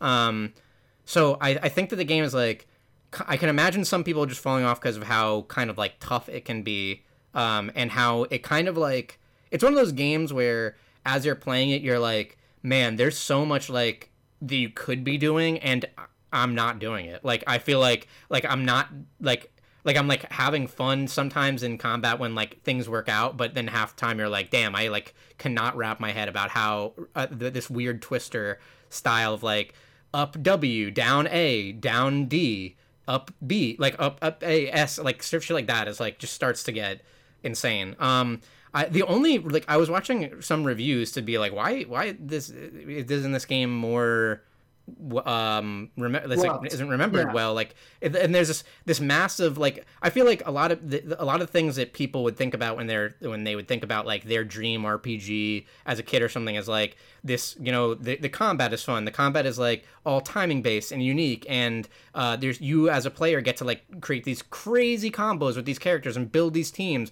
And the, the, they're always giving you new characters. So you never stop you never do that thing where it's like it's fun to get that new character in your team and see what they do and how you can fit them into the teams and like RPGs. But like this game is just doing that like constantly with like I think like 30 or something unique characters. It's, it's, it's insane. Like how they're just always giving you characters like everywhere you look. Um, and the music is great and everything's voice acted and the story seems pretty good and the art is fantastic and then there's a metroidvania side scrolling thing on the outside and it's like doing so much the only real like major complaint i really heard was like that in midway through the game a lot some of the enemies get very like tanky and like i i had seen that kind of like early on too is like it's kind of frustrating when some of the combat is like if it's like a two minute long minor encounter you know like like some of the combat is long in the tooth um, for for you just to be like just like a random enemy on the outside yeah. that you're like grinding away their health bar. Traveler. Oh yes. Where some of the fights did I ever play like Octopath 25, Traveler? 25 minutes on like a trash mob. I know, and then like, what what is the Metacritic of Indivisible versus Octopath Traveler? Because th- that is, but it, in in Indivisible, you, like one of the reason why some of it, one of the reason why I can imagine some of the health bars being so high is that you are uh, like allowed to do crazy things as the the player character. Like you can devise these insane combos of these juggle combos and it does more damage if they're if the enemies are being juggled and it does more damage if you keep the combo going and don't drop it. So it almost feels like the game is asking a lot of you and it doesn't do a phenomenal job teaching you that. Like it almost feels like they should um, early on be like, let's stop before we give you too many characters and let you get your bearings and like do a combo practice or like really like force you to do something right. Um, so you can start getting like the the hang of it, or maybe if there's like a little bit of a combo window or a higher parry window. It's like the game is very unforgiving with these kind of things, but it does let you. Usually, when you die, you just like restart from like just before that fight, and it's never like you're running back a really long time. I don't know mm. like entirely why. It's only somewhat uh like I, for for Steam I could say that like kind of a minor problem is it runs kind of weirdly and that whenever I try and tab out it crashes my computer. That's a pretty bad thing. Like consistently you you're going to stick with it? Um so far I mean so far I have no reason not to just keep playing it. I, I really love the characters, and I can't believe how unique the combos are, uh, the the combo system, and like the the the uh, actual fights are. So the what the first boss you fight is a is this like spider boss and it keeps going you, you're doing the combat on the outside. This is just like to give you like example of like how insane this game gets is that you're doing that combat and uh the you have to learn the spider boss's techniques and like the spider boss attacks with like an arrow that's slightly delayed so you have to learn like the delay and how you block it and you have to uh, use the characters you have and like you really just get like wailed if you don't hit the perfect block. So you're really having to like perfectly block, learn the, the spider's abilities and everything like that, and uh, do the best job you can with that while doing a lot of damage and like learning how to do these juggle combos. And then when you hit to different breakpoints in the boss's health, it'll go away, and then it starts like jumping up, and then you have to like do platforming segments and um, fight like spiderlings in the in the open world in like the side scrolling world, and then like do and then you're like so you're doing like a side scrolling boss that then goes back into the t- turn based boss? So like there's crazy ideas here and like I, I feel like there's nothing like it. It's very cool. Um i'm a couple hours in so uh that is indivisible. Yeah. part of me feels guilty for spending like $60 on on on godfall where it's like i i like part of me feels like i should play it because i spent the money on it but then the other part of me is just like cut my losses and just play Yakuza, you know? Mm-hmm. Because my solid state drive is only so big. Like I can't hold every game on it, and and my life is only so so big. That's big. The thing. I can't That's the play all the games. I can't play all the games. And it's like I could play Godfall or I could replay Nioh, which I just bought for fifteen dollars. Yeah, I don't. You know what's insane? Indivisible is seventy seven on Metacritic and Octopath Traveler's 80. Like I just don't even understand it. I don't get it. Like I it, there has to be something like I have to like read more reviews to see what people's problems is with this game because just playing it is like this is a such a unique step forward in this genre. Like I like the writing, the main characters like like is really interesting and uh, all the sub characters are super interesting the writing is great then they have this like wild highly high skill ceiling technical combat with like perfect blocks and comboing and so many unique ideas and then metroidvania on the outside it's like they're doing so many things and they're they're jumping between them so well it's it's so weird that it's like it's it's this like 77% rated game you know? Yeah no keep going. See if you keep liking it. Yeah, I wonder if I'll fall off. I don't know. It just look it look it, it looks really good, and I love the characters, so I'm loving everything. Hey, re- reviews, am I right? Yeah. Reviews. Um. So you know what I've, I've also been playing is Ghost Runner. Ghost Runner, huh? Interesting. Yeah, that's uh. So that's an interesting game, and uh, I'm a couple hours into that as well, and that is, uh, you can play this for free as a demo on Steam, and it's out on like everything. I saw it's like out on so I think also Indivisible is out on everything too. But um, Ghost Runner is a they call it a first person slasher. Um, is it is it like Hotline Miami but first it's person? it's very much that's the way I would describe it. So the so like the main thing that you're doing in this game is you are a like cyborg assassin um that uh is running through these like uh 3D platforming worlds where you're doing a whole lot of wall running. You're wall running a lot. So it's Mirror's Edge plus Hotline it's, Miami. It's Mirror's Edge and Hotline Miami, where you're where you you have a, you only have a sword and you never get a gun, and you're gonna do your enemies are gonna you're gonna walk into you're gonna well you're gonna wall run into a room, and there's gonna be a lot of enemies set up in a, a kind of multiple different paths you could take throughout the room to be wall running, and you have to avoid ever getting shot because if you get shot, then you have to restart the encounter but you immediately restart. Like there's no real punishment to that. You just like immediately restart no the encounter. Is there a load or is there's like, like no load? Like you just hit R. You just hit R and then you're back. Uh, there's no load. You just like reset at the very start of the encounter.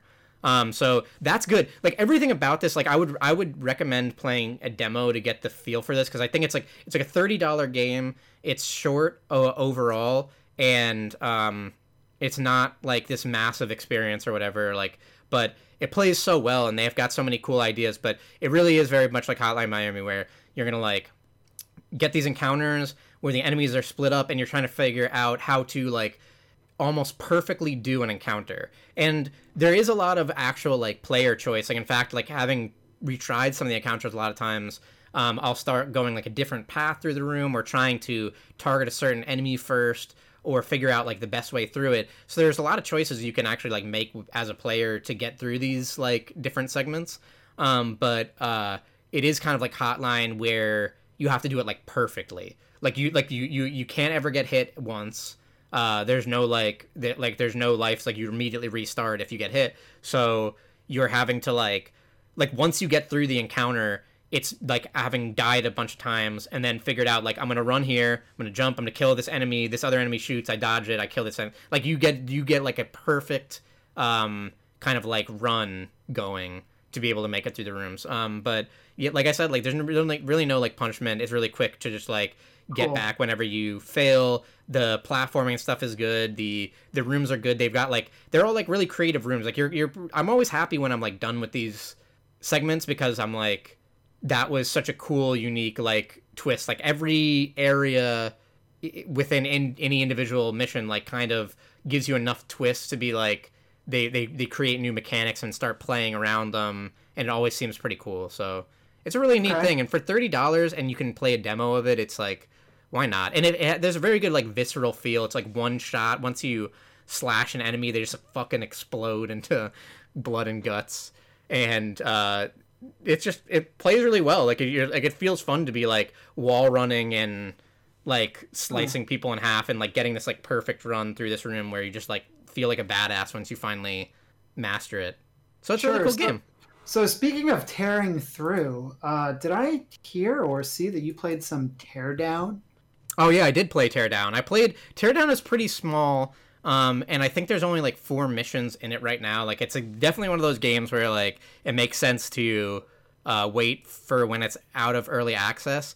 But it's re- it's f- so funny and so ridiculous. It's the kind of game that like I think people will really just like boot it up and then not know when to stop playing it because um, you play as part of this like it's like kind of like this like so like a Minecrafty kind of like voxely looking world where every or, or like a Noita, you know, where like every um everything is uh, being simulated. Like it's all these voxels that are that are of different materials that are being simulated. And um, you start out and you're working for this like destruction company and um, they are like not doing well or something. And then someone's like you gotta like break this house and everything's very shady. Like it's so funny the way that the story is working where it's like like you're on the news afterwards for like someone broke into this uh, construction yard and just demolished a house illegally for no reason and like you're hearing about these like horrible things that you're doing like destroying facilities and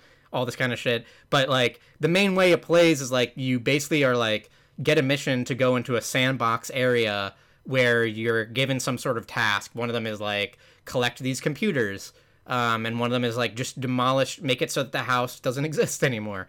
And you just start out with like a sledgehammer but you're get but you can do stuff like get into a car and drive it through a wall and uh, just start sledgehammering away everything and like take a propane tank and like throw it at a wall and explode it or set stuff on fire. Like you could do so much crazy stuff. So you're basically just like destroying a voxel built sandbox All right, I can get into that. yeah so it's I'm gonna wait. it's I'm got gonna a, wait. no reason not to wait till like when there's more. Uh, there's not a lot in the game at the second, but the actual like tearing downs of things feel really good. I don't know if your computer is better, but my computer can't handle it when it gets like really insane because you get to a point where it's like it's just voxels strewn about. Like you've destroyed Yeah, houses of are- like Yeah, I mean, my old computer slowed down in certain parts of uh, Noita, and it's because it's just it's it's very CPU heavy, where it's just like running so many calculations yeah.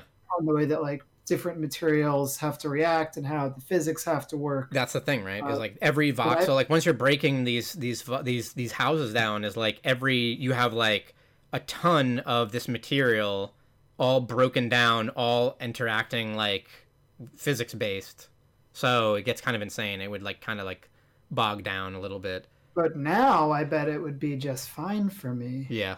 Because I feel like this is the type of game where like you need it not to chug. Like you want it to be like you want to see in all those frames as like a part of a building comes down and collapses and breaks apart when it like that's what you play this game for. So when it starts chugging, it's like uh, that's not great that it like hit ten frames while that wall came down.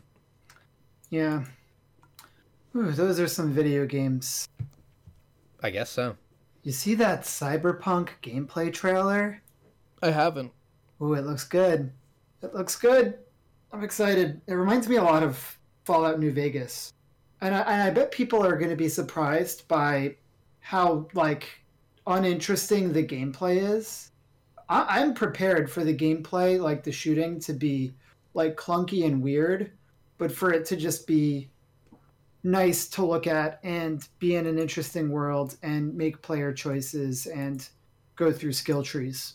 I, I'm so interested to see what the, when this game comes out, like what the general reactions to it are, because I feel like when anything gets this big, like I I, I think we were saying on the other podcast, but this feels like the most overhyped game I, I think almost ever. Like I don't I can't even think of another game where it's like non-game players are talking about Cyberpunk in a way that is like to me bizarre because um it's it's not Call of Duty. It's not, you know, they. It, it's weird that it's like got such mainstream appeal, and I'm seeing like I see like bus stop ads for like Cyberpunk and stuff like that, where it's like this is probably honestly more of like a niche game. Like this is like CD Projekt Red that's like famous for the Witcher series, but those are niche games. Like and, and people know The Witcher and there's a Netflix adaptation and stuff like that, but of the, the that and there's a book too, but um All I know is that this is a game that I'm gonna like. I can't speak for the general public, but Yeah, I just feel like there's it's gonna be weird to see like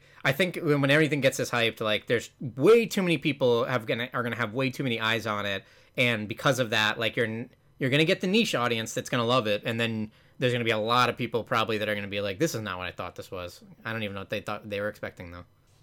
hmm. We'll see. I know it's weird. Those are video games, right? I guess so. Any other video games? I think those are all the video games, except for the ones that we play all the time that nobody needs. The to play. The Genshin, I've been playing a lot of Genshin. There's a new event in Genshin, and I got a new character that's a cool dude who switches between using a bow and melee, and it's really neat. You put on a debuff when you use the bow, and then when you use melee, it does an AoE. It's very cool. Yeah, nothing new going on with uh, Valorant. They didn't patch anything. Nothing really happening. So it's just the same old Valorant, which is good enough for me. I know. I hope that they're they're talking about doing like a big like the 1.12 is like all stability and frame rate and I mean, the next patch is the next. Uh, I mean, the big exciting thing comes out. Uh, you know, the next act, right? Or was it episode? I don't know. in 54 days. Something like that. 54 So that's, days. that's the, the big days. exciting one. Uh, I've been playing Apex. Nothing too crazy new going on with that. I'm like, I think I'm like level 58 in their battle pass, with the battle pass being like 100. I've been playing a lot of that game. I watched the new American Horror. Oh yeah, the the one that's at the summer camp? 1984.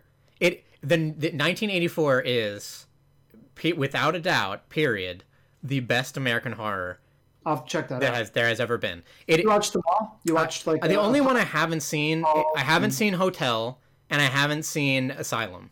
And I know you like Asylum a lot. I haven't Whoa, seen you Asylum. haven't seen Asylum? I haven't seen Hotel, and I haven't seen That's Asylum. Crazy. Well, you don't take my recommendations anyway, so I understand. That's not true.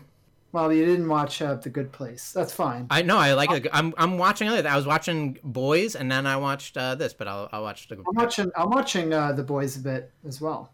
Uh, I've been watching that. I'm almost done with the second season of The Boys. I gotta. That's that. I should just get out of the way. I should just finish that. You gotta. You gotta finish one thing before you But move on. but American Horror Story, I binge watched it entirely. I went the entire season, just like in Yeah. basically one sitting. Like it is so good, and it has that classic American Horror Story where it's about one thing, and then it kind of changes a little bit uh, midway through, and you're thinking like.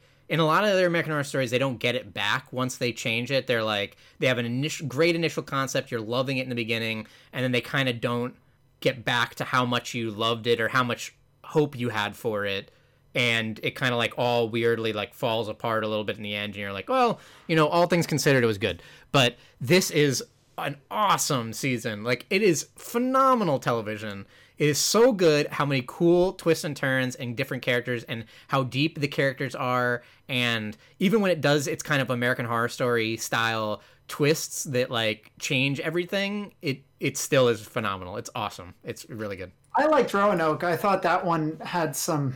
I think Roanoke had great twists. I would say that Roanoke was my favorite before that because I Roanoke was uh, for I me like- the one of the most like graphically violent and like the spookiest kind of things that I feel like for me it was just that Roanoke um, did something so unique, where it was actually just like I, I feel like it really moved the series forward and well sort of you how so because I, I, stories. I f- I haven't seen it in a while but I remember like I, I think it's cool that they have an initial plot that's like the fake retelling of it and then they have the real characters go back and how like that how the insanity of the fact that like the initial part that you're watching is a sto- big spoiler. But yeah, who's it's too old. You, no that gotta- not that isn't a spoiler because that that's right away like they they sh- they, they, they there's different characters that are explaining what happened in the house and then the ones that you're actually watching.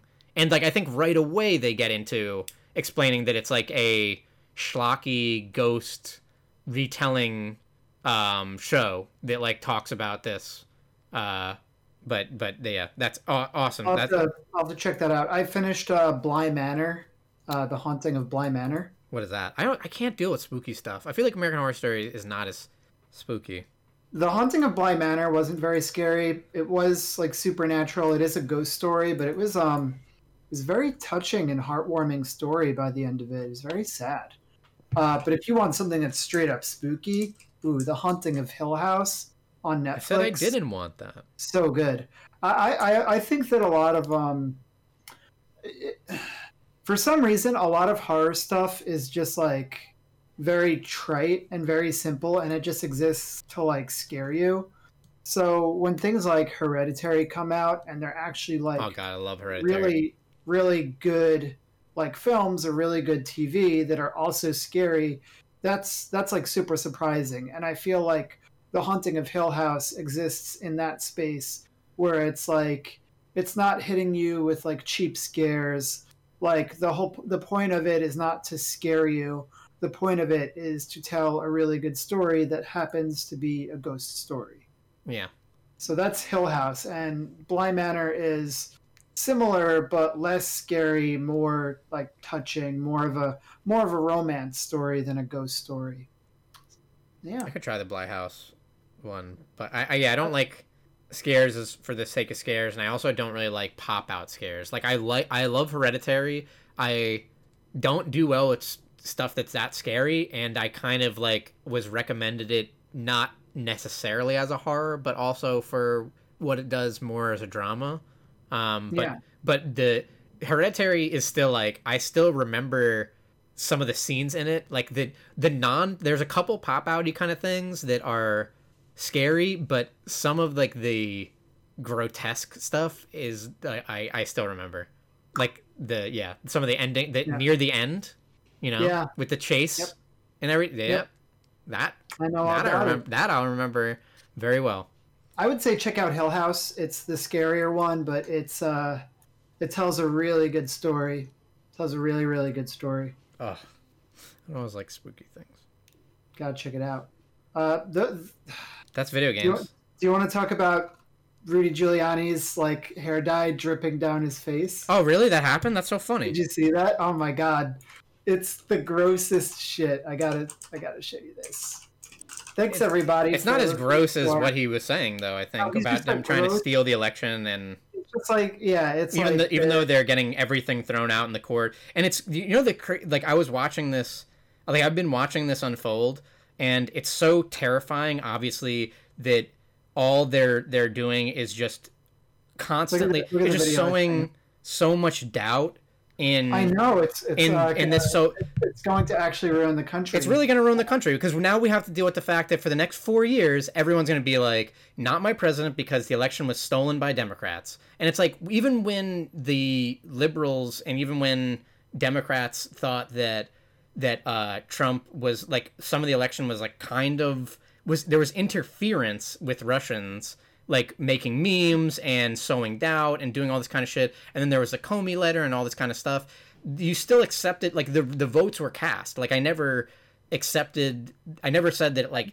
And those everyone votes knew that like Hillary won the popular vote. yeah. yeah, Like- like she won the popular vote and you accepted the fact that like she lost the election as a whole, but th- there were like, you know, there were these horrible dumb circumstances with with the with Russians and Comey and stuff like that that didn't help, but the votes were cast and she lost and that was it. And like it, it they it was frustrating to be like it was even dumb when when I heard people being like um this isn't my president like the Trump not my president kind of stuff because it was like no the problem is that he is your president and like now we have to deal with what the consequences of that are but the fact that like now they're like I saw a bumper sticker today that said stop the steal like we, I live in a kind of redder area so that's not that crazy but the fact that like there's enough sloganeering around it that it's like a very well-known thing that like almost whatever it is 43% of Americans are like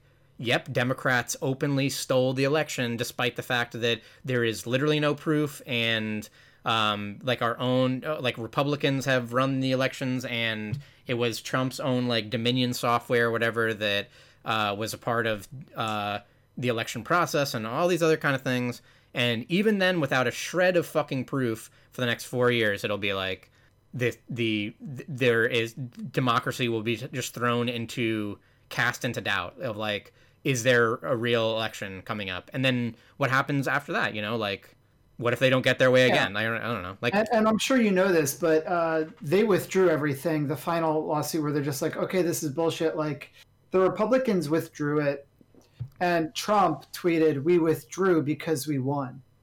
yeah It's insane. It's really scary how much he's going to burn down this country as he leaves too. Like he not it wasn't bad enough what he did for 4 years in the most catastrophic presidency that has that we have ever seen, but the fact that he's going to walk away with like the match lit in the White House is just it's classic Trump. Honestly, the worst fucking human being in the world. If he rots in jail, it won't be enough.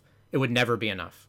Yeah, I think that um, Republicans like really have to denounce him, and at, at, some point, people have to say this was full of shit and Trump was wrong. Yeah, and, like we they they and, and at some point they have they're obviously going to have to cast like some negative light on themselves because they were complicit. Yeah, the right? only way it gets back, it really is like Mitch McConnell and ironically, with all the the you know the bullshit going around the election stolen, it's like Lindsey Graham is calling up Georgian, uh, like Republican senators and, and mayors and shit saying that he that like don't count these votes and shit. Like so they're they're like and then they had the whole stop the the vote and then start the vote like thing in different in Arizona they were like count the vote. In Georgia and Pennsylvania they're like stop vote stop counting the vote. Like they're those these people were actively his fans were actively a part of trying to steal the election and threatening workers and yet they're like well democracy was like democracy failed because democrats stole the election we have zero proof and every bit of proof has been thrown out in court for being baseless and just like hearsay and yet you played a part in a failed attempt to stop democracy by counting some votes you wanted and not counting other votes you didn't want and yet you're going to say that this election was stolen. It's really just a mind-boggling sort of mental gymnastics that these people play. But I guess if you're like a QAnon follower, then you are already used to like just the most Olympic level mental gymnastics that could ever be required of any human being. Just the absolute most insane person. Yeah, it's too bad that we live in a world where we get to see all of this stuff because part of me also just eats eats this stuff up just like seeing all of these idiots like but but but then i remember that like i i don't get to enjoy from just the sidelines because they exist. live in my country and they you know are enacting laws that are going to affect my life. Yeah i mean like qanon supporters got elected to the senate right? Like that's insanity. Like the, like the the like these if if the even if this is denounced, even if openly Republicans were like uh, like Graham and McConnell were like, yes, Trump is absolutely insane. I'm sorry, like I played second fiddle to him for this long, and there was no attempt to steal the election. And like, let's look past a sordid part of American history, and like, I'm sure they'll try and play their like cover up of like, oh no, I was good. I was trying to do good stuff, but you know, you had to kind of pedal to his insane whims and wills. But even then, like, you will have this massive contingency of the GOP voter base that is like, I believe all this crazy bullshit about Trump, and they some of these people are apparently are already being elected into senator, and like what the kind of ripples that that sees in the future for like just zero trust in American democracy is absolutely insane. Is like it is it, like his damage he's done to this country is so far reaching even before all this election denial stuff and to see how like this really could be like people are, are like this is the beginning of like the civil war and it's like it very well could be it really really could be you can imagine a civil war coming where like 43% of the electorate thinks that the election was blatantly stolen from them, but with literally no proof in reality. And the news sources that they listen to and the president they listen to will not do anything to change that is insanity. Like Fox is still I was watching at the gym today, Fox is still talking about um like they were talking about the Rudy Rudy and everything and that uh they had their opening statement for how this election is being is like is all this fraud that being committed and it's like we're down to the wire. Like the the states are going to ratify like the results within next week. So like, what will happen then? Will like there's no proof for it, so they can't fight back on it. So I don't know what will what these insane zealots will do for Trump. Like it really does feel like there's a good decent chance for for violence. So yeah, I mean, let's see how it goes. Yep hopefully they're just all they just you know all bark no bite hopefully this is the kind of thing where in in 10 years people are like qanon i don't know what you're talking about yeah it was crazy when america was like that and it, and it sucks because like joe biden is being like so chill about all of this like his his last tweet is just like wearing a mask isn't a political statement, it's a patriotic duty. And it's so weird that people have like politicized so much shit that isn't political at all. People. That's fine. I mean, Trump did. Like, it's ins- it literally is insane to me to this moment that like wearing a mask was politicized. Like, I I I, truly believe that like, and I've said this before, is like, I, if Trump was like, oh, only pussies and liberals use the toilet, real men just shit like dogs outside, then then they would in a fucking day you would see like just everyone shitting in their lawns, and it would be like, what is going on? Because they will just do whatever it is like any sort of reality is just created out of out of nothingness and ascribed like a political different. Like i don't i don't understand it. Like i don't understand how how like normal shit could be becoming like breathe like they could he could politicize breathing. Like it's it's absolute insanity that people would be like i don't want to want to wear a mask. Even though it's such a simple thing you can do your oxygen level doesn't lower it's not hard to breathe in a mask. All these kind of things have been tested. Whatever. Bada bing. All right. I'm gonna. I'm That's gonna it for this that political that's podcast. A, that's a good podcast. it's a podcast for sure And if you think that the election was stolen, then uh, eat a biggin don't he, he's your president don't don't even at me about it because I read so much of it already that I don't need to hear your your tale about why it is.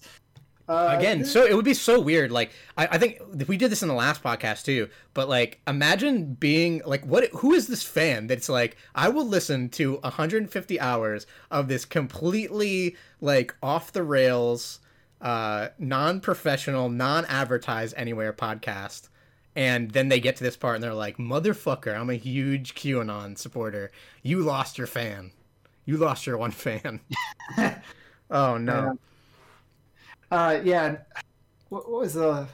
I'm I'm trying to remember what happened recently that I thought was funny. You know what? You know what? I would. I, I just. I, I. I hope that it's like McCarthyism. Like you remember in school they teach about McCarthyism when uh there was like the. I think I believe it was like a senator McCarthy was like you know did this whole thing where he was just calling everyone a commie and he was like and he had this whole red scare where like this person my my enemy is a communist and people were like really believing it and really insane.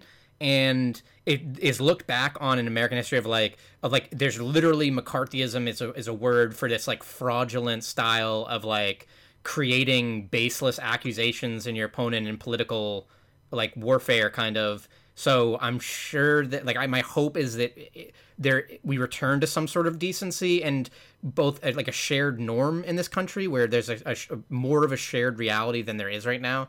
And that they look back on this Trumpism of this the same kind of like baseless creation of facts and uh, whatever. Maybe it's a weird time to be alive. Right? How, what happened to him, man? Like he was, he is such a, a hilarious mess. Like I feel like the nation is just watching him get more, de- more and more demented as time goes on. It's absolutely wild. Someone has something on him. I know, really. I Oh my right? god, I can't believe. I feel like someone should have been next to him. Like Rudy, your your your like hair dye is running all of your face, and this is your national attempt at like trying to continue with this voter conspiracy bullshit. I feel like Rudy Giuliani just needs like a person near him who tries to make like an assistant, but their only job is to make him look less disgusting. And they're just like always standing next to him. It's this woman Like- behind him right now. Even With- she, with in like- this this shot you sent, there's a a smiling younger woman behind him that like does she see that his hair is bleeding? But Maybe she just is like, this is what you fucking get yeah, really. for making eyes at me. All right. This is the Oh. WTDG podcast. What is the deal with games? WTDGpodcast.com on Twitter at sign WTDG podcast on all of your favorite streaming services. You could download the episodes right off the website, baby. It's that easy. and it's that easy to go listen to Ryan Galway and Bumpers Pop Songs 2020. We use the intro and outro. You can get it. I nailed it that time. Um, and you can find and that's where you're gonna go. You're gonna go to YouTube. You're gonna look it up. You're gonna give them the views, and then from there, you're gonna take that. You're gonna click on that link in just below the video, and you're gonna go and you're gonna buy yourself a, a, one of the nice uh, bumper shirts, and you're gonna get one of those bumper uh, records. Albums. And because we thank them, we don't get a DMCA. Is that why? We, we send the thank yous and we direct people to their stuff. And in turn, we don't get DMCA'd by Michelle's people. I hope. Oh, okay. Well, we'll see how that works out for us. Yeah, we'll see. Yeah. Go check that out, though. All Keep it sleazy. Take it What, sleazy. what is take it sleazy?